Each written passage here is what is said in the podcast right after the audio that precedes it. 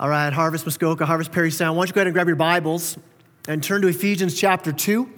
Ephesians chapter 2 is going to be this morning. If you don't have a Bible on you this morning, we have ushers who would love to get a Bible into your hand. So if you forgot your Bible or didn't bring a Bible, if you throw your hand up, we'd love to get a Bible into your hand so you can turn to Ephesians chapter 2. And if you don't have a Bible, please grab one of these as our gift to you. Ephesians chapter 2 is going to be this morning. You know, it's, it's pretty common when, when you see somebody's kid and you see them with their parents, it's a, a common thing for us to see the similarities eh, in the child to their parent, right? We'll say things like, wow, he has your eyes, or, or we'll ask questions like, hey, where did she get her curly hair from? And, and we just see that those, those traits being passed on from mom and dad down to kids. Or, or maybe some of you, you've got this where you've got a family heirloom right? Where, where it gets passed down, and, and you know what? Your great, great, great, great grandfather had this, and it gets passed down. We've got one in my family. There, there, there's this, this ring that gets passed down from the oldest in each generation, gets it. I was the third born son, so I got nothing to pass on to my kids, so sorry, girls, right? But there's that, that idea where you can pass something on, but there's, there's something that each one of us, even if you don't have an heirloom to pass down, there's something that each of us are passing through the generations, and here's what it is we pass on our behavior. I mean, the sad part of that is we don't always pass on good behavior when we pass it down to our kids. The reality is, we also can pass down patterns of sin, or what the, the Bible would call this, this generational sin. And, and these heart heirlooms that we're passing on to our kids, they affect the way the next generation views church, views God, how, how our kids view life, how they respond to people around them. And, and so all of us come in here this morning and we, we each one of us have, have somewhat a, a bit of a baggage from our, our family life. And some of you here this morning, the baggage you bring with you, it's, it's like carry on baggage. Like you're like, no, I can handle this. I can stow it away pretty good. It's not that hard for me to handle this. Some of you, you're like, man, I got way more than carry on. I'm checking this bag. Like I, I can't, I can't deal with this. I, I can't take. It's gonna be so. Some of you, you come in here this morning and you're like, man, check bag. Forget that. I got that sticker on the side that says team lift only. Right? Overloaded bag here, and you're sitting down beside these boxes full of past family baggage, hoping someone comes alongside to, to help you because it's way too heavy to carry on your own. But what I love about God's word is that God's word doesn't candy coat anything. When you read through scripture, and you, and you read about people who we'd even call heroes of the faith, and they had some serious family problems. Massive amount of baggage being passed down from generation to generation to generation. Some of the families we read about here, I mean, you'd need Sherpas to carry the amount of baggage they're giving to the next generation. So you start to look for examples of, of healthy relationships in the Bible. They can actually be hard to find. It's way easier to find families with a boatload of sin and pain and hurt. And it's so easy to find crazy, messed up families. I mean, you start in Genesis. You start with the very first family. I mean, let, us just even skip past them Adam and Eve, who disastrously sin, and then their firstborn son kills his little brother. That's a pretty broken family. But, but even you move past them, you, you get to Abraham, the one called by God, the one that God said, You're going to be the father of many nations. You're going to be the beginning of this, this journey of rescuing our people. And so, so God picks Abraham, chosen by God, but an incredibly broken family life. You, see Abraham and you follow along with him in scripture, and what do you see him? He's married to this wife, his wife Sarah. And Sarah, obviously, this, this, this beautiful woman, because they come into Egypt, and as they come into Egypt, he gets a little nervous. Abraham gets scared that, hey, if Pharaoh sees you and how beautiful you are, he's gonna kill me because I'm your husband, so he can take you to be his wife. So here's what we'll do, Sarah. I'm gonna lie, I'm gonna tell him that you're my sister. What kind of jacked up, eh, like what, what a crazy thing. So he comes in, he goes, hey, and then and Pharaoh goes, wow, she's beautiful. And Abe goes, yeah, it's my sister, she's yours. He saves his own skin. But what do you see? You see Abraham's kids. Genesis 26, you see this sin of lying and, and selfish manipulation passed on to his son Isaac. Isaac marries this girl, Rebecca. Again, must be just this beautiful woman because they, they go into, again, into a foreign country. And what's he do? He tells the leader of that country, It's my sister. You can have her. Where did he learn that? Isaac then has his son. They call him Jacob. Guess what Jacob means? It means the deceiver. And Jacob spends his whole life lying and manipulating and deceiving. This pattern of sin passed down from Abraham to Isaac to Jacob. You can see other patterns in this, this messed up family. Isaac and Rebekah, they play favorites with their kids, one favoring the one, Jacob, the other favoring Esau, and this sibling rivalry is formed because dad loves Esau, mom loves Jacob, and they, they start to hate each other as brothers. Jacob, then, what's he do? He continues the same favoritism pattern that he learned from his parents, and he favors his one son, Joseph. So much so that Joseph's brothers hate him so much, they take him, they're gonna kill him. They decide, ah, let's not kill him, but let's beat him up and sell him to slave traders, and let's lie to our dad and say that he was killed by a wild beast. And they keep that secret from their dad for 22 years. I mean, that, that's just a quick look at one family in the Bible, and really only even just a slice of their brokenness that they're passing down through generations. I mean, there was stealing, there was lying, there was incest, there was murder. Are you feeling pretty good about your crazy family right now? You're like, man, that's not, my family's actually pretty good. Now, now, why is the Bible so filled with crazy, dysfunctional families? I think for one thing is because most families are a bit crazy. Most families have some bit of dysfunction in them. Most families have even just a little bit of crazy in them. You're thinking, my family has no crazy in it. You might be the crazy in your family. You just can't see it, right? We've seen in this series that our, our families are what? They're made up of sinful people. And you get two sinful people together that then have kids who are sinful, and you create this recipe for a, a sin mess. But I think there's a deeper purpose going on here. When we read through scripture and we see crazy family after crazy family, dysfunction after dysfunction, you see the whole purpose of God's word.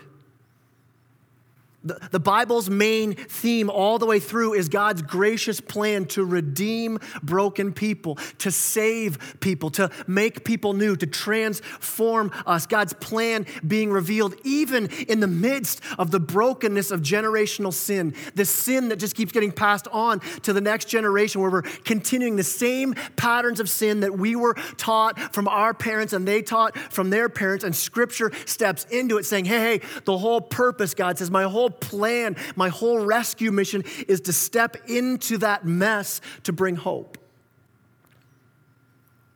The whole purpose of God's word is pointing us to Jesus Christ, pointing us to what we call the gospel, the gospel, the good news that says, yes, you are messed up and broken, more broken, more messed up than you'd ever want anybody to know.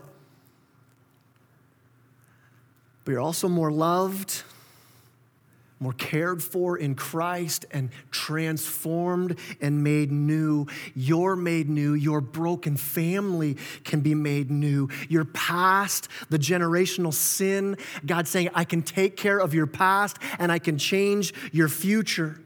So, listen, this morning, if you come in here, you go, man, my family is definitely not the epitome of harmony.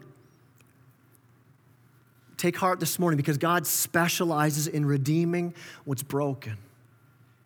And Jesus enters into our mess, enters into our brokenness so that we can drop the baggage, so that we say, I don't need to carry this anymore. I can unlearn those sinful patterns that I've picked up from my families. Why? Because God says, I'm stepping into that to provide hope for your crazy family and not, not hope that's just a temporary fix, not to put a band aid on it, not fake it till you make it, not just, hey, fix the outward stuff that's going on or, or none of that. No, no, there's a real radical transformation that can happen through Jesus Christ, where generational sin can be broken. How's that happen? I got two points this morning. Here's the first one, and, and, and here's it, this generational sin. It's going to begin with me. So first point is this: change in my crazy family begins with me. It begins with me. If you got your Bibles open to Ephesians chapter two, look at verse twelve. It says, Remember that you were at that time separated from Christ, alienated from the commonwealth of Israel, strangers to the covenants of promise, having no hope and without God in the world. And what's Paul doing here? Paul's writing this letter to this church in Ephesus, and he's reminding the church hey, here's who you were. This is who you were. You were aliens. You were strangers. You didn't belong. In fact, not only did you not belong, you belonged to another kingdom. You played for a different team. In fact, look back at verses 1 to 3 of chapter 2.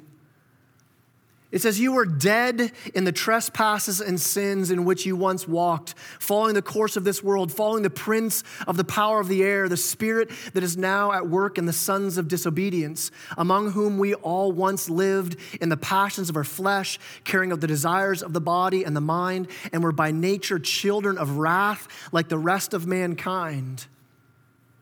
He's saying, hey, you once were part of Satan's kingdom. You, you weren't just orphans, you were orphan children of wrath. And because of that, that's why he says in these verses coming up that you have no hope. In verse 12 and 13, because of that, you had no hope whatsoever.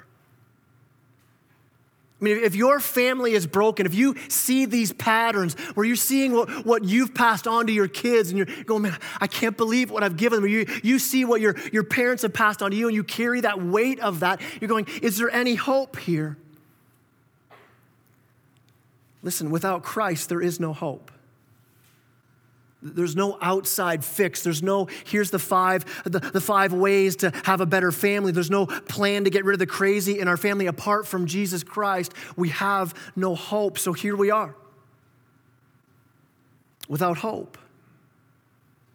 But then look at verse 13.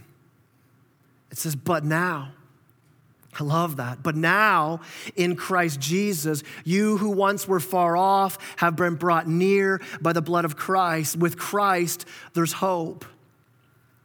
When you see that word hope there, you now have hope in Christ. It's not, gee, I sure hope winter will end sometime, right? That's kind of that, that I just, gee, I, I hope that my day turns out okay. And we've got this unsureness in that kind of a hope. That's not the hope talked about here in Scripture.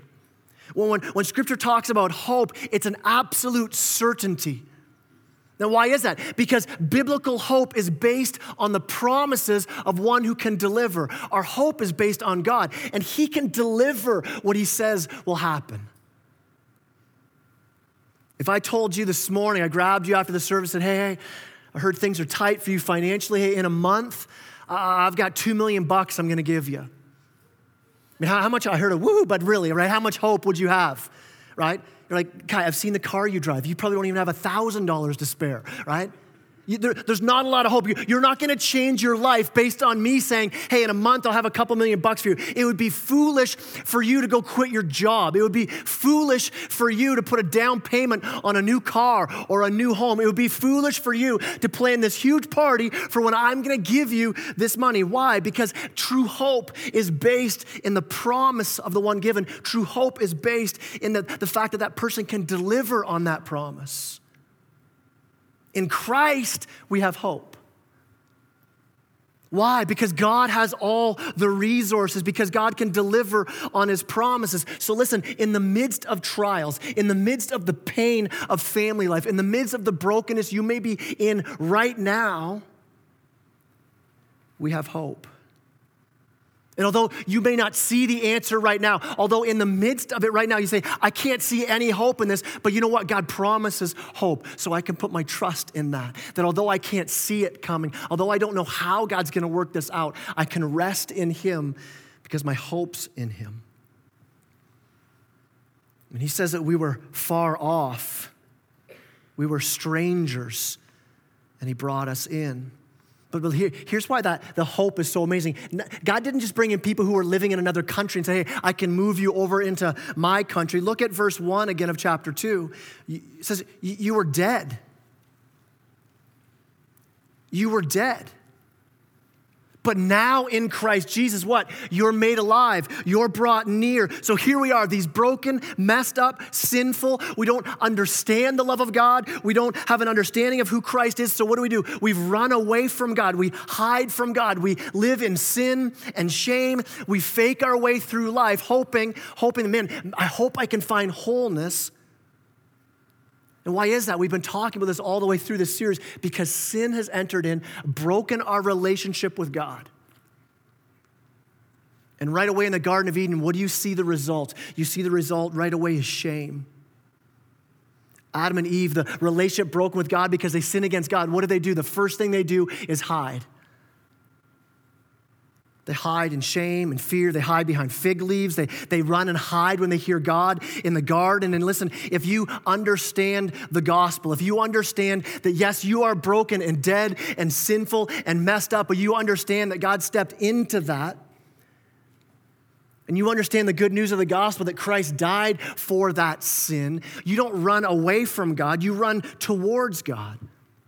You, don't hold back and think, man, I got to clean this stuff up before I can show myself to a holy God. No, you come to the cross as you are in your brokenness, knowing that that's where you find your hope and healing. I mean, hope comes when we place our full trust and say, God, take all of this. Take everything. I'm laying everything. I'm laying my broken family at the cross. I'm laying my, my prodigal kids at the cross. I'm laying my busted up marriage at the cross. And I'm giving this to you because my hope is in you. I'm not putting my hope in me any longer. I'm not putting my hope in my family. I'm not putting my hope in my stuff. My hope is in Christ. And we spend so much time, though, so much effort doing everything we can to take care of this brokenness, this emptiness.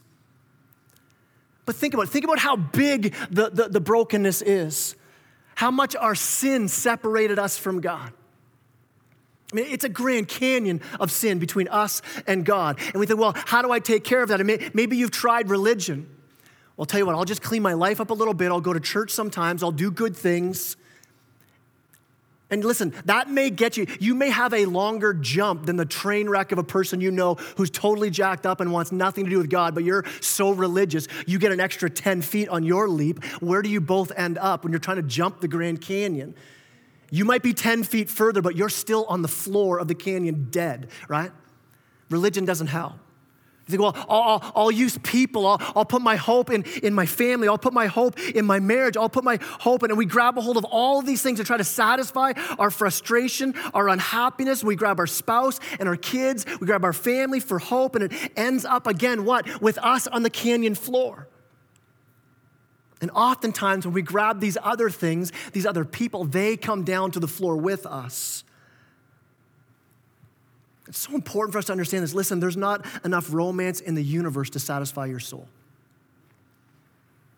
There's not enough love from your kids or your spouse or your parents to satisfy this canyon of separation in our souls. It's a lie that says, I can make myself happy. I can be satisfied in myself. It's a lie that says, Oh, I wouldn't be so broken if only I had this, if only I could grab a hold of this, if only this was okay. And we're searching for hope where there is no hope. The only thing that we have that'll ever bring eternal hope and eternal joy is Jesus Christ. And listen, listen, in the gospel, he took care of that grand canyon of separation of sin between us and God.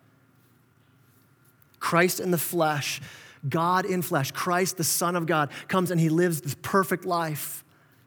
The life that we should have lived to be able to, to not be separated from God. We couldn't do it. He lived that perfect life. He dies in our place the death that we should have died. And then doesn't stay dead. No, he conquers sin and death and he raises from the dead so that, listen, so that at the cross of Christ, God isn't just winking at our sin, right? Justice is served. He doesn't just go, ah, don't worry about it. No, his wrath is poured out on Christ in our place. Jesus absorbs all the wrath of our rebellion. And at the resurrection, he says, Here, here, instead of the rebellion and sin, I give you my righteousness. And so we come to the cross for hope. Today, again, I come to the cross for hope. I bring my brokenness, I bring my sin, I bring my heartache. And no matter how you came in here this morning, no matter how broken and messed up you might feel, no matter how much sin you brought in with you this morning, none of it shocks God. God wasn't in here and see you come in and go, Whoa, I can't believe how broken they are. No, every time you see the cross, you recognize God's not surprised by my sin. God's not surprised by the sin done to me or the sin I've done because the cross shows me that no matter how broken and screwed up my family is, He knows. He knows I'm not perfect. He knows your family's not perfect. But He's given you what is perfect Jesus Christ and His righteousness. I mean, for, for those who believe, for those who've put their hope and their trust, for those who treasure Christ, there is forgiveness. And, and right now, if you've placed your life in Christ, that forgiveness means that God delights in you. That, that God showers his blessing on you, that, that God cheers for you. And that delight, that cheering, that excitement God has for you, it's not based on anything that you do. It's based on Christ. It's not based on you or your family or your past or your achievements or your failures. Listen, that's the most freeing truth in the universe that what went wrong between us and God is now made right in Christ. And so, based on that reality, you, if, if Christ is who your hope is in, if you're a follower of Christ, that you now are a son or a daughter of the Creator and the King of the universe. And listen, that's a reality. A reality for eternity. And right now, in the, in the here and now, He's making that more and more a reality. That you're living out of that truth. Now, is marriage still tough? Yeah, marriage is still hard. I mean, do Libby and I fight? Yeah, we fight. Libby's wrong a lot, right? So there's still fight. I'm just kidding.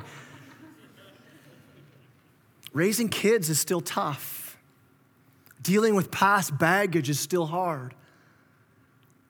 But listen, if you know Christ, God's changing you. He's transforming you right now. He's working on you. And listen, because of the gospel, because of this truth, you don't have to pass on generational sin. You don't have to pass on that pattern of sin that you learned from your parents and they learned from their parents. Listen, the cycle can stop. It can stop right here and right now. This can be the last generation in your family that that cycle is passed on because Jesus is making all things new. And listen, it begins with you as you embrace the gospel. As you embrace the truth that, yes, I'm broken, but I've been healed. Yes, sinful, but forgiven dead but made alive.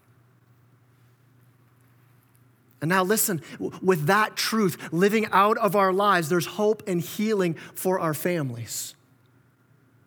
You know, in Matthew's account of Jesus' life, it was in Matthew 19, there's this rich young ruler that comes to Jesus. He's a pretty powerful guy. He's got lots of money. He says, Hey, what does it take for me to become one of your followers? And Jesus turned him and he said, You got to sell everything you got. And this guy goes away. It says he goes away sad. He goes away discouraged. He goes away downcast. Why? Because he didn't want to give it up. He's like, ah, that's too much. That's too high of a call. And so he walks away. He couldn't let go of these. Can you just see him walking away, just so downcast as he clings to these things? He says, These, these don't give me hope, but I can't get rid of them. I, I want to follow Christ, but I got, and he walks away. And it's in that moment where Jesus says this. He says, You got to give it all up. That, that Peter, like Peter normally does, first one to speak, right? And Peter, he pipes up, he goes, Hey, uh, Jesus, uh, uh, like, like, we're cool, right? Because we've given it all up. We've left everything for you, so, so we're good, right? I mean, that's a hard call. It's, too bad for him, but, but we've, we've, we've quit our jobs. We gave it all up to follow you. And Jesus says to his disciples, He says, Listen, it's more than just your stuff. He says, You need to get rid of your family too. So, so our, our, first solution for busted up, broken, crazy families, it begins with us embracing the gospel. It seems here, here's, my, here's the second solution I see from Scripture. Jesus says, get rid of your family. You're like, yeah, my family's nut bar. That's a great solution. I'll take that one. No, but what's he really saying, though? He, he's saying, we've been talking about all through this series, he's saying, listen, your identity, Peter, your identity, disciples, is not in the horizontal. In that culture, your family was everything. To say that you're going to leave your family behind, you leave everything. You leave your identity, you leave who you are. And he's saying, listen, that's not who you are. Get rid of that identity. You find your identity in me, Christ says. I mean, this is so important. If, you find yourself trapped in generational sin, you're hearing what Christ is saying here, you are no longer identified by that brokenness. You're no longer identified by that broken family. I mean, there's some of you here that, that you carry a family name that you just know in, in a small town like we live in, that even your name carries something with it, doesn't it?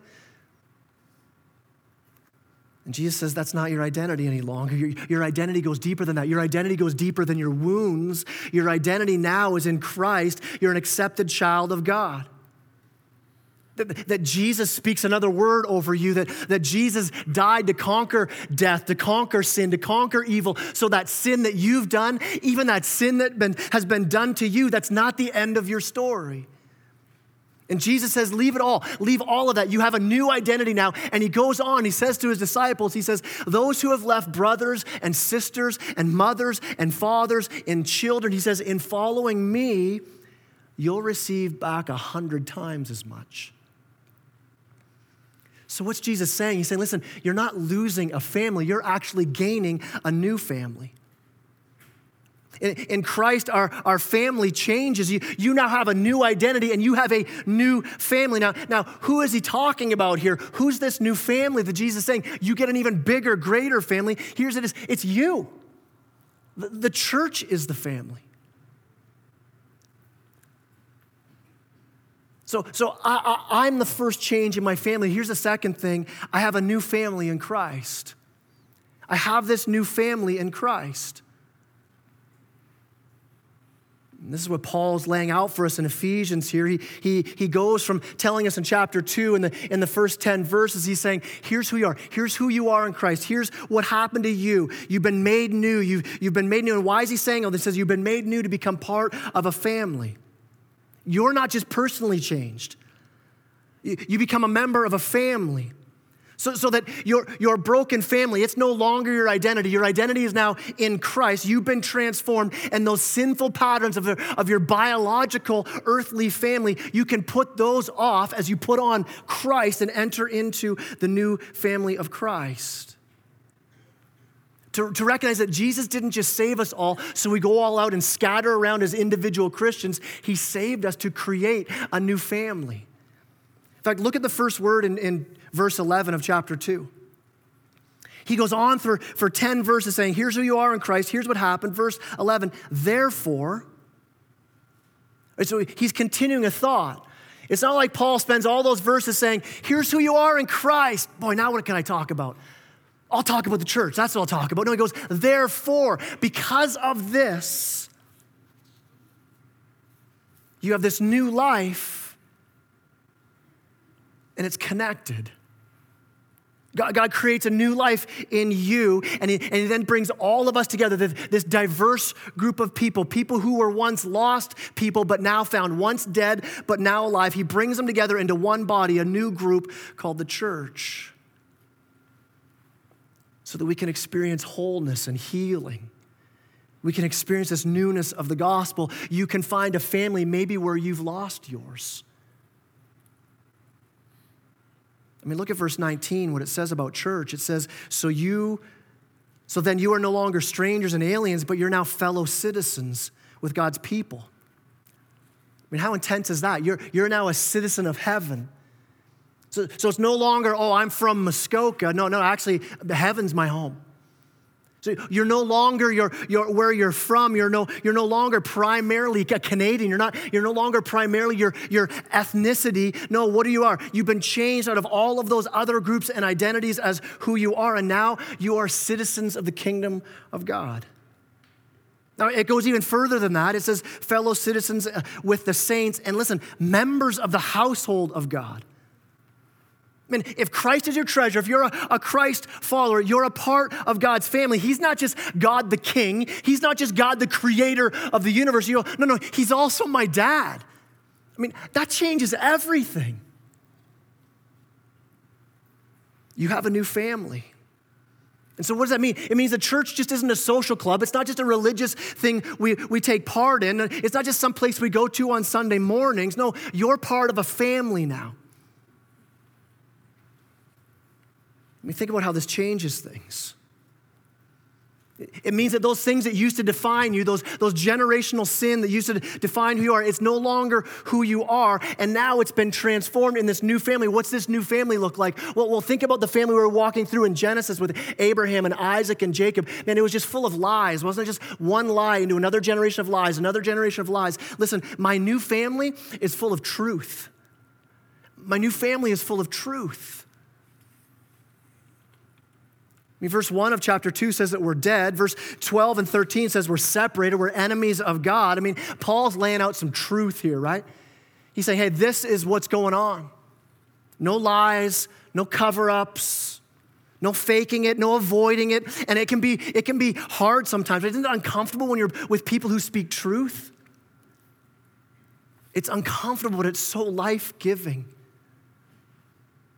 In the family of God, there can be truth. I love the culture of our church that people aren't afraid of speaking the truth into my life. People aren't afraid of speaking the truth into your life. It's a, it's a church where you don't need to hide. You don't need to fake it as you come here. You don't need to, to hide. Listen, listen, I, I know the most horrible truths about some people here.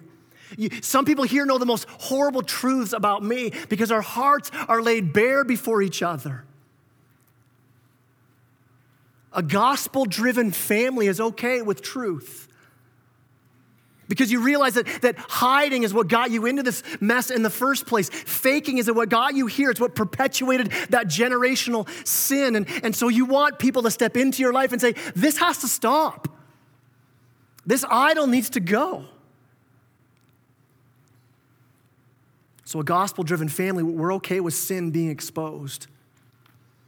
And not just generalities of sin, but, but we're okay being in a small group where, where we're able to say, here's the ugliness of my heart. We're okay with stepping into biblical soul care and, and ha- having a, a counselor and an advocate begin to press into our hearts. And, and it hurts. Listen, surgery's never comfortable. Especially sin that's been hidden for so long. We've gotten so good at wearing the masks, they've almost become completely fixed to our face, and, and it's hard to peel those off. We become so good in Christian world at even confessing sin enough that it looks like we're humble, right? If, if I just confess this much, if I just am general enough about it, I'm gonna look really humble and I'm gonna look very open. And then Jesus steps in and he throws like this grenade of the gospel into the middle of that, and our hearts are exploded all over the room. We're like, here it all is. We speak truth, but listen, we don't just speak the truth about sin. We don't just, just lovingly press in to, to say this sin has to go. If it's gospel driven, we also speak openly and loudly and excitedly about the hope of the gospel. That that's not where you have to be, that it doesn't have to end there, that sin doesn't have to define you. You're no longer your sin, you're no longer defined by your anger, you're no longer defined by your addictions. You're no longer defined by your sexual sin. You're no longer defined by your lies. You're, you're no longer defined by your manipulation, by your worry and anxiety, your greed. You're not defined by the sin that's been done to you the abuse, the hurt, the bullying. You were lost and dead, but you've been brought near by the blood of Christ, it says. And we so want to speak that truth into each other's lives. I love that word in verse 13, the, the idea of you've been brought near. My, my family, then, my new family is a family full of truth. Here, here's the second part of that. My, my new family is a, a family full of closeness. We've been brought near. We're no longer strangers. Look at verse 18. For through him, we both have access in one spirit to the Father. I love that. We, we have access to God. I mean, how, how cool is that? that? That we actually can go into the throne room. Right? I, I was at this, this Christian conference and there were, there were thousands of people there, and there were a bunch of people who were kind of the, the, the, the movers and shakers, the uppity ups, the big dudes, right? And they all had these, these tags on them, and they were what? Backstage passes, right? That, it means they had access to go wherever they wanted to go. And I didn't have one of those. I was just a schmuck at a conference, right? And but what happened is I knew one of the keynote speakers. And he saw, he goes, Hey, Kai, Hey, come on back, man. Come on, come on back here. Into, they call it the green room, right? Like uh, this whole idea of Christian celebrities. I, I, I, mean, the top Christian celebrity, you're like four steps behind Scott Baio still, right? Like, I don't, there really isn't, uh, anyway, but it was still cool, right? You get to go into the back and, and there were these bands playing. I mean, I had their CDs, I'd listened to them before, and it's just like kind of cool. Like, hey, come on, let me introduce you to these guys. And, right? And, and how did I have access? It wasn't anything I did. What? It's who I knew, right? Listen, you have access to the King of the universe, to the, the creator of everything we see, to God, the Holy One. You have access. Why? Not because of who you are, not because of what you've done or haven't done. You have access because of who knows you. Christ knows you. If you've given your life to Christ, you have access because you're his child now. You didn't know God. You may have knew about him, but now he knows you as a son or a daughter. I mean, this is the closeness God creates with us.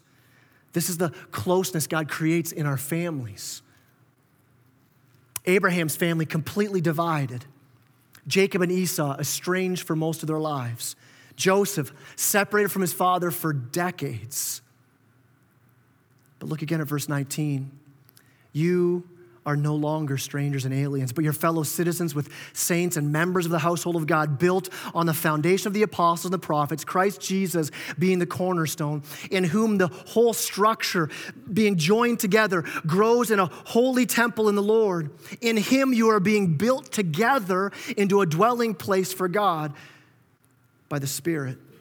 We're, we're being built in this, this family together and uh, in this temple that God dwells in, in his manifest glory shows up. And, and you're being built together as this church, not, not a building. This is just a high school. There's, there's nothing special about this building, but what, what is it that when people walk in, you hear testimony after testimony of, I, I came into this place I'd never been before and I couldn't stop crying. There was something happening there. Listen, kids aren't doing that when they come in here on Monday morning, but there's something about us gathered together. God says, listen, when you are gathered together, united together, what? Joined together by Christ. Talk about a mortar that'll hold us together, right? Not, not scattered, not just rocks laying around. There's nothing to dwell in with a bunch of rocks and stones laying in the ground. No, it takes the mason to take those and build those up like God's doing, building his family together with Christ, uniting us in his spirit. And so maybe your earthly family was cold and distant. Maybe there wasn't a lot of love that you grew up with. And Jesus says, Here's your new family. Built together, cemented together in Christ. Now, listen, I'm not saying that our church is perfect. We're a, we're a bit of a crazy family as a church, right? We're a, a messed up church. You're being led by a messed up pastor. And yet, yet, how many by show of hands could say, I've experienced my church as my family. I, have been in so much trouble and I've been hurt, and my, my family's come alongside me. Amen. God's presence is so amazing when, when, when you look around at what He creates, that there's nothing really about us that would bring us together. There's no, no real affinity. It's not like we all have the same hobby, or it's not like we're all in the same generation. It's not like we all have the same backgrounds, and yet because of God's Spirit, united together as this family. Not just hanging out, but doing life together, finding hope and healing. Fact, lastly, I would say this my, my new family, it's, it's full of truth, it's full of closeness. My new family is full of forgiveness. I mean, think about where that healing comes from. I mean, how does God do this? How does He bring us together as messed up as we are? How does He bring messed up people from different walks of life together? How does He break down these barriers between us? Look at verse 14. For He Himself, talking about Christ, is our peace who has made us both one and has broken down in his flesh the dividing wall of hostility. God breaks down the hostility. God takes care of that Grand Canyon of hostility and sin. Why? Because of Christ. Look at verse 16. He might reconcile us both to God in one body through the cross, thereby killing the hostility. Jesus took the hostility on himself. That's the reality of our new family a family full of truth, a family that is so intimate and close, a family that's been reconciled by the forgiveness of God. So, what do we do with all of this? How do we walk this out? How does this change the generations in my own family? How does this change moving forward in my family? Next Sunday, we're going to walk out some more of the implications of this. But for now, starting with this foundation of the gospel, I've got a couple questions I'm going to end with. Here's the first question what generational sins have been passed down to you?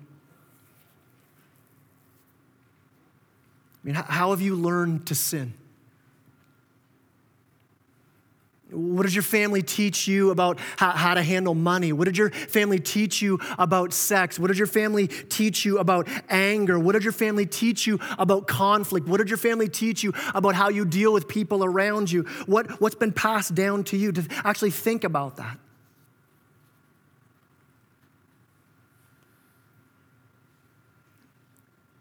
What are those sins that you, you can recognize them? You can say, man, I learned this. Here's the second question What sin patterns are you passing now on to your kids or your grandkids? What patterns am I passing down? What, what sin am I hiding? What sin am I embracing? What, what sinful patterns do I just see myself repeating into my kids, into my grandkids?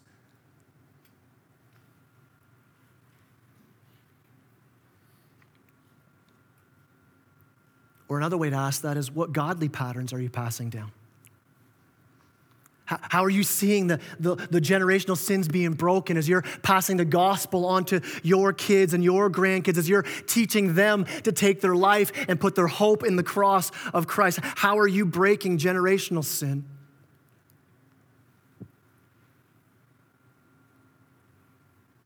I would say this How do we do that?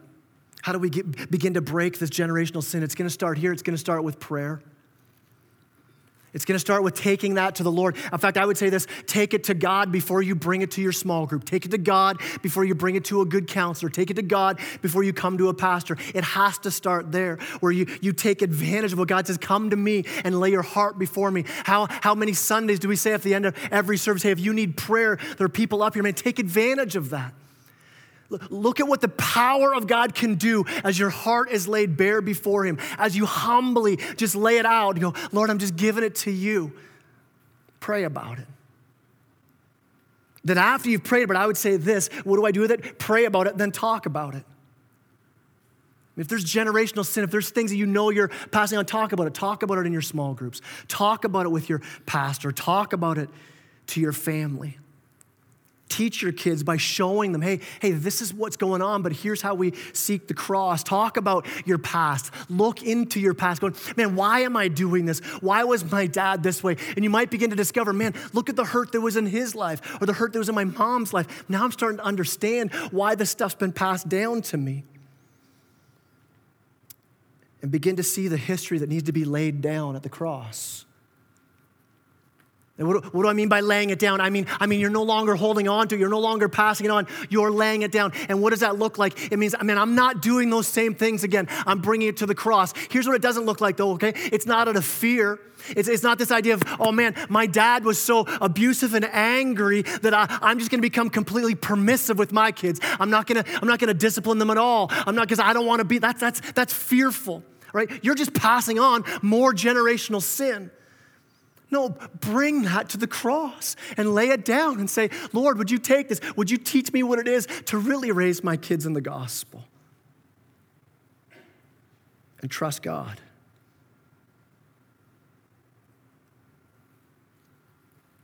As the worship team comes up this morning, here's my hope for us that we remember who we are in Christ that our roots would sink even deeper into the reality of God's ever faithful love. In fact, uh, let, let me do this. Would you all stand with me this morning?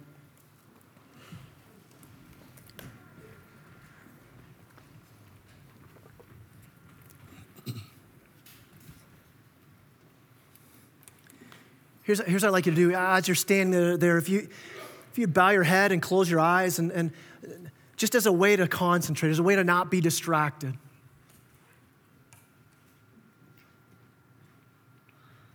Mean, this morning, your family history might be broken. You may have had a mom or a dad that was intimidating, that was controlling, that was damaging, that was abusive. You may have had parents who were, who were unaware, unapproachable, unavailable. Maybe you grew up without a mom or a dad. They were, they were completely absent. And, and, and you see this pattern and you wonder is this who I am? Is this what I'm passing down to my kids? Listen, this morning there's something that you can put your hope fully in.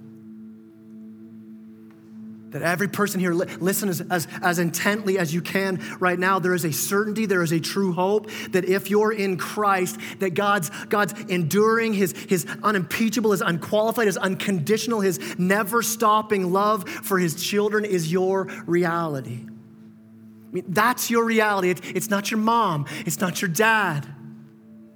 It's not your past. It's, it's not your regrets. This is your reality God's love through Christ for you.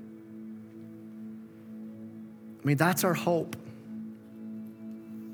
And that's our hope that'll never change. It doesn't, it doesn't change. It doesn't grow with your success. It doesn't get lessened because of your failure. Because, listen, it's not based on us, it's based on God's grace.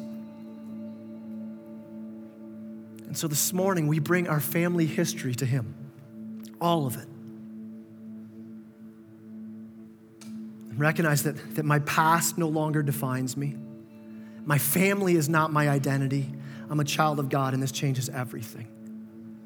I mean, this is your new reality. Let this be your reality. I don't care what your, your parents may have said to you. I don't care what your boss may say about you. I don't care what the teacher might say about you. I don't care what your past says about you. I don't care what your problems say about you. They all need to be quiet. God's truth needs to speak louder than all of those. That in this moment, all those other voices, that, that they're quieted so that you hear your heavenly Father rejoicing over you, delighting in you, like right now in this moment. That whatever your family heritage was or wasn't, that you have a heavenly Father who loves you immensely and in Jesus Christ has reconciled you to himself. He's the one who says, Listen, I'll do this. He's our hope, He's our peace in the darkest day. And He promises us, He promises us, we can put our hope in this, that the enemy will not have the last word. There is victory in Jesus.